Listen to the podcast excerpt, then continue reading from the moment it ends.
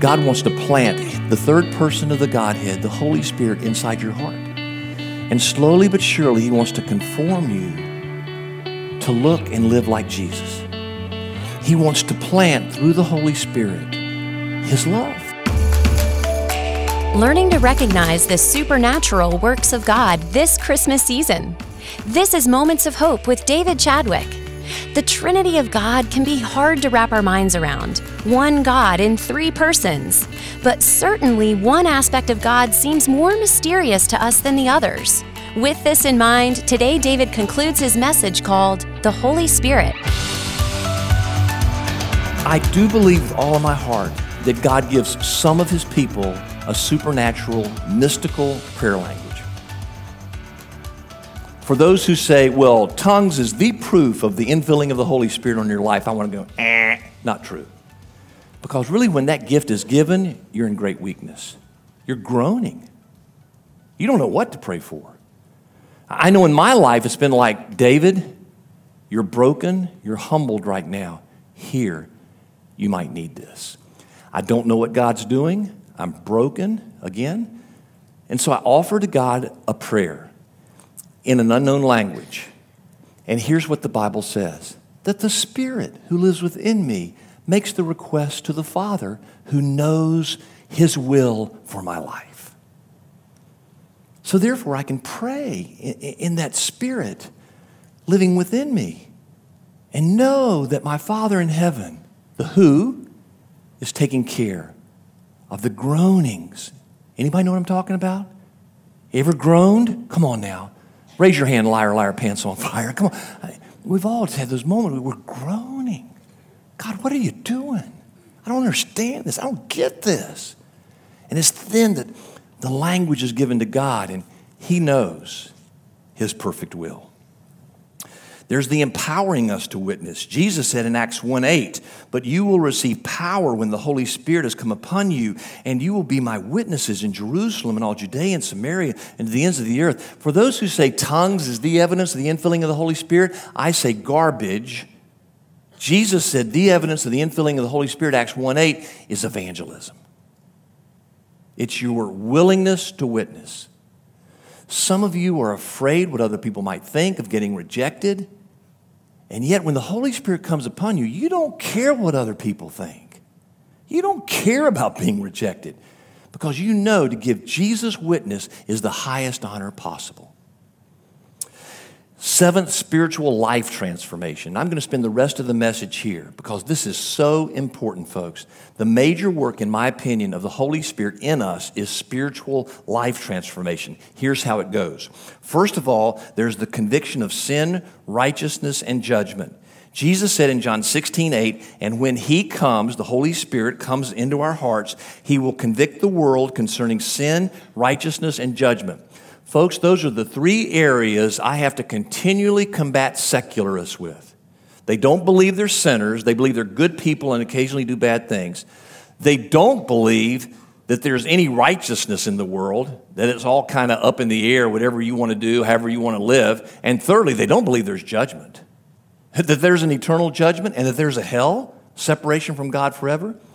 But Jesus said it's the Holy Spirit's job to convict people of that. And when the Holy Spirit comes upon you, the first thing you'll know is you're a sinner. The second thing you'll know is you're not righteous, and you can't do it in your own works. I love 2 Corinthians 5:21 where Paul said, "He who knew no sin, Jesus, became sin, took our sin upon him, so that we might become the righteousness of God in Christ." David Chadwick is righteous only because of the work of Jesus on the cross. The Holy Spirit tells me that. And thirdly, he convinces me that there is a judge who oversees my life and I'm accountable to him one day. And I'll either be separated from him or live with him forever according to the work of Jesus. That's the Holy Spirit's job to convict me of that. Now, in Mark, the third chapter, Jesus says, he warns us not to blaspheme the Holy Spirit. Through the years, I've invariably had people come to me and say, Uh oh, I'm worried, David. I have blasphemed the Holy Spirit. I've said, I wonder if the Holy Spirit's real. Well, here's my answer always. If you're worried about having blasphemed the Holy Spirit, you haven't. You with me? If you're worried that you have blasphemed the Holy Spirit, you haven't. Because the blaspheming of the Holy Spirit is the continued resistance of the Holy Spirit's conviction of sin, righteousness, and judgment. And you continue to resist that over and over and over again. And only God knows where it is. But in the heart, you eventually say, I don't believe enough, and God cannot reach you. It's the sin unto death that the Bible talks about. So if you feel any promptings in your heart today that you're a sinner, you're not righteous, there's a judgment to come, the Holy Spirit's working on you. Especially if you don't believe, He's trying to drive you to Jesus, to show you you need a Savior. Next work of the Holy Spirit internally to transform us is to show us truth. John 16. When the Spirit of truth comes, He will guide you into all truth. For He will not speak on His own authority, but whatever He hears, He will speak and he will declare to you the things that are to come. He will glorify me, for he will take what is mine and declare it to you. So, so the Holy Spirit's work is to reveal to us that there's absolute truth. In our society today, there are a fair number of secularists, especially atheists, who do not believe there's absolute truth. They very proudly proclaim truth is relative. Truth is what you believe and what I believe. Now, if anyone ever tells you that there is no such thing as absolute truth, here's what you need to respond with that's an absolute statement. You with me? If someone says there's no absolute truth, you need to say to them, that's an absolute statement. How do you know there's no absolute truth? The Spirit's the one that convicts us that there's right and wrong. Probably what's happening in the world most today that's beginning to convince some secularists there is absolute truth is ISIS. As evil and horrific as that is, it's beginning to show people there has to be absolute truth because that's really evil. That's really unjust. And you can't declare something really evil or unjust unless it's absolutely evil and unjust. By the way, I'm going to get more into this in the first message after the new year that there is such a thing as absolute truth. Jesus said himself, John 14, 6, I am the way, I am the truth, I am the life. No one comes to the Father except by me. Also, the Holy Spirit gives the new creation. Jesus said to Nicodemus, Truly, truly, I say to you, unless one is born again, he cannot see the kingdom of God. That's born of water and the Spirit unless God is the one who looks over your heart and the tohu wabohu of your formless void and of all the darkness that is, is there and speaks the word through the power of the Holy Spirit to do the new creation within you, you're not born again. And believe me, you know if that's happened. If you're wondering whether you've been born again or not, you probably haven't been. Because when you've been born of the Spirit and you know your sin, your unrighteousness, the judgments before you, and God saved you from hell through Jesus, you know that new life. You can't help but. There's also the baptism of the Holy Spirit. John the Baptist said in Luke 3:16, John answered them all, I baptize you with water, but he who is mightier than I is coming, the strap of whose sandals I am not worthy to untie. Read the last part with me, folks. He will baptize you with the Holy Spirit and with fire. So the Holy Spirit's work is to baptize us. Uh, water baptism, when you receive Jesus, you go entirely under the water, every part of you, right? You don't go under the water holding your wallet out, right? I thought that'd get a better chuckle than it got. Okay.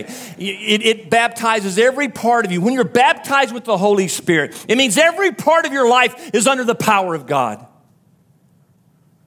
There's nothing that's not under His power. What does it mean to be baptized with fire? It means that every past part of your life that's godless is burned up. A part of being baptized with the Holy Spirit is this key word repentance. The best definition of repentance I've ever heard is stop it.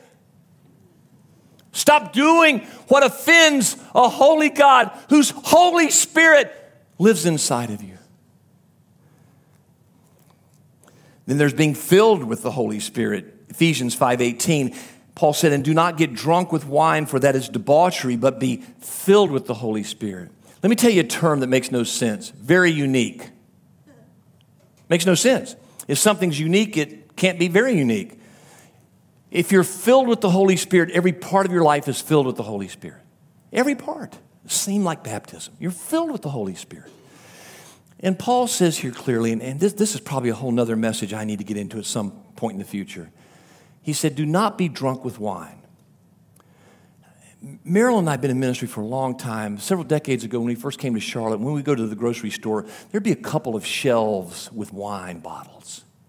Now there are a couple of rows with wine bottles. Our counseling department here would tell you that probably 60 to 70% of our issues are somehow alcohol or drug related. If you're using wine to medicate yourself or simply get through the day, something's wrong. Paul said you're not supposed to be dependent upon anything to help you in that way except the Holy Spirit. Personally, biblically, it's indefensible that you can't drink wine. Personally, I have one because I do not want to be controlled by wine because it can lead to debauchery. I wish you could hear the stories of people who come into this place and tell us about their lives being destroyed, their marriages being destroyed, losing their jobs, losing their homes because of alcohol addiction. The solution? Don't be controlled by wine or alcohol or drugs. Be controlled, be filled with the Holy Spirit. Walk in the Holy Spirit. Galatians 5:16 Paul said, "But I say walk by the Spirit and you will not gratify the desires of your flesh." That word walk in the Greek is stoikomeo. Are you impressed I can say that? Stoikomeo. What does it mean? It's a military term. It describes a military army marching in lockstep with one another. That's what Paul's saying. Walk like a military soldier, crucifying your selfish desires so the Spirit can live through you. Practice the spiritual disciplines. Walk in the Spirit. Romans 8:15, I get your identity through the Holy Spirit. Paul in Romans 8:15, for you did not receive the spirit of slavery to fall back into fear, but you have received the spirit of adoption as sons by whom we cry, Abba, Father. That term spirit, small s, means attitude. So Paul is saying, don't return to an attitude of slavery. What does that mean? Before you met Jesus, you probably saw God as a master and you're a slave. That means you looked at God like someone who punished you severely if ever you stepped out of line. Therefore, you live most of your life cowering in a fearful state that God's going to get you when you mess up. Paul says, don't have that kind of attitude as a follower of Jesus, but have the spirit, the attitude of adoption. What happens when you're born again, folks? Your spirit is made alive and made one with the Holy Spirit, and the Holy Spirit then tells our spirits that we are children of God. We're not in a master slave relationship with God, that He's our Abba, Daddy, who loves us deeply. And though He may discipline us from time to time, I've gotten a sovereign swat on the backside from time to time. Know what I'm talking about? He'll do that, but it's only for a moment. It's only to return us to a way to live that's pleasing to the Father. We never have to worry about a master kicking a slave out because he disobeys. We're always in a filial daddy son daughter relationship. When the Holy Spirit lives inside of us, we daily, regularly hear that He's our daddy. God's our daddy. There's character development. Galatians 5 22 and 23. But the fruit of the Spirit is love, joy, peace, patience, kindness, goodness, faithfulness, gentleness, self control. Against such things there is no law. Paul's basically saying here, did you note that it's the fruit of the Holy Spirit, not plural? It's the fruit of the Holy Spirit. Who's the fruit? It's the Spirit, singular, Jesus. And when Jesus, his Spirit invade our heart and we're made one with Christ, the natural production of that union life is the fruit of love, joy, peace, patience, kindness, gentleness, faithfulness, and self control. I wish that self control one wasn't in there, don't you? When our lives are rooted in Christ and His Spirit, there is the fruit of the Holy Spirit character development.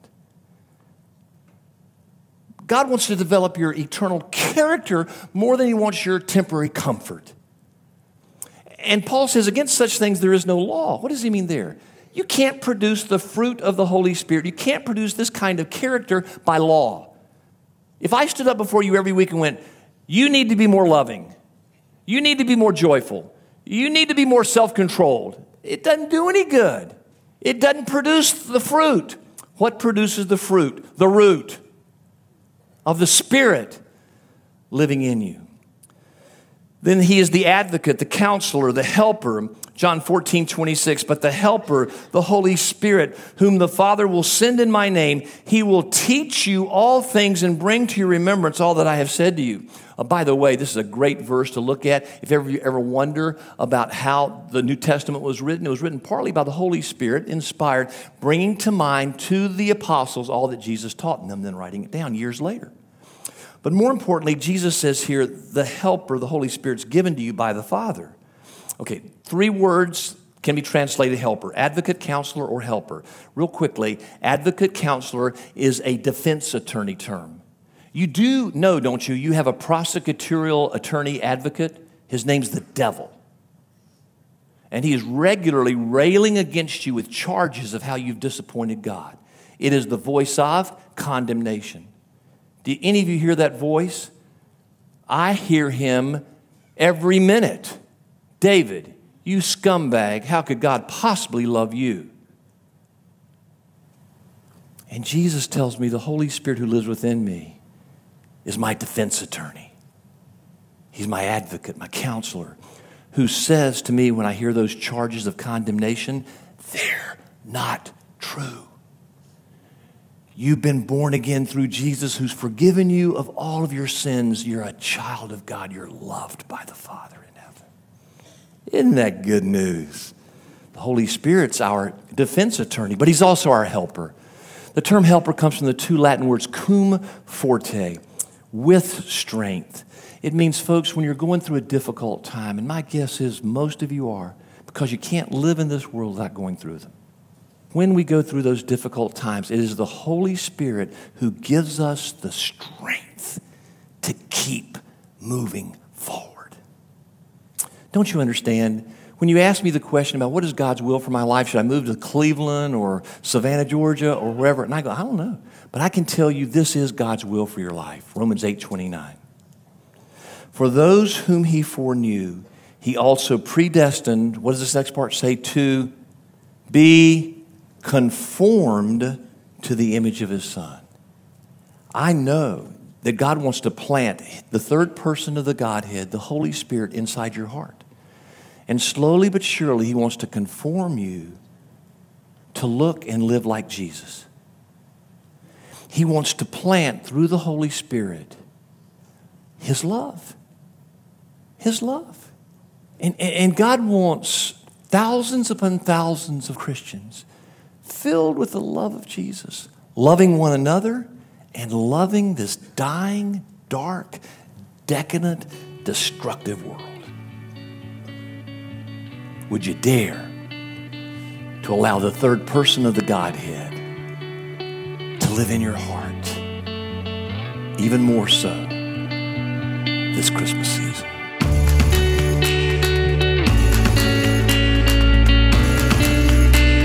You're listening to Moments of Hope with David Chadwick. Coming up, David joins me in the studio in a conversation about this morning's Moment of Hope. We'll be right back.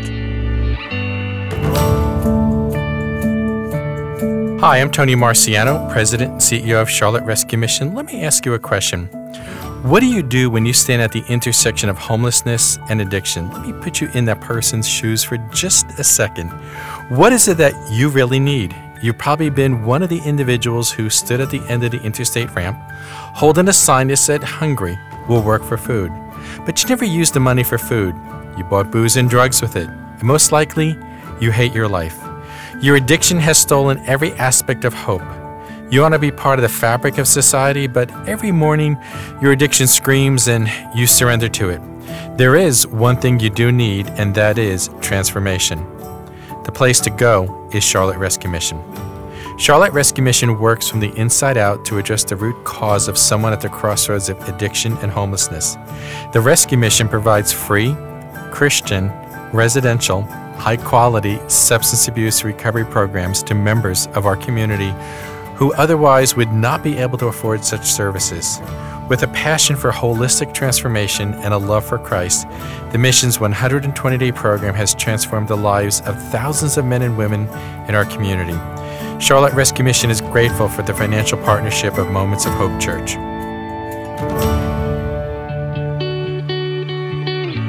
Thanks for listening to Moments of Hope. I'm Jen Houston, and with me is our pastor, David Chadwick. David, thank you so much for joining us today. Great being with you as well, Jen. Well, you called this morning's Moment of Hope Life Now. And what did you mean by that? Well, we're looking at words that describe Christmas during this Christmas holiday time period. And one of the reasons Jesus came was to give us life now. Mm. Now, all of us have a certain number of years that we're going to live on this side of eternity. Only God determines that. He knows when we will be born, He knows when it's our time to go. And in between that time, each one of us is given 24 hours every single day.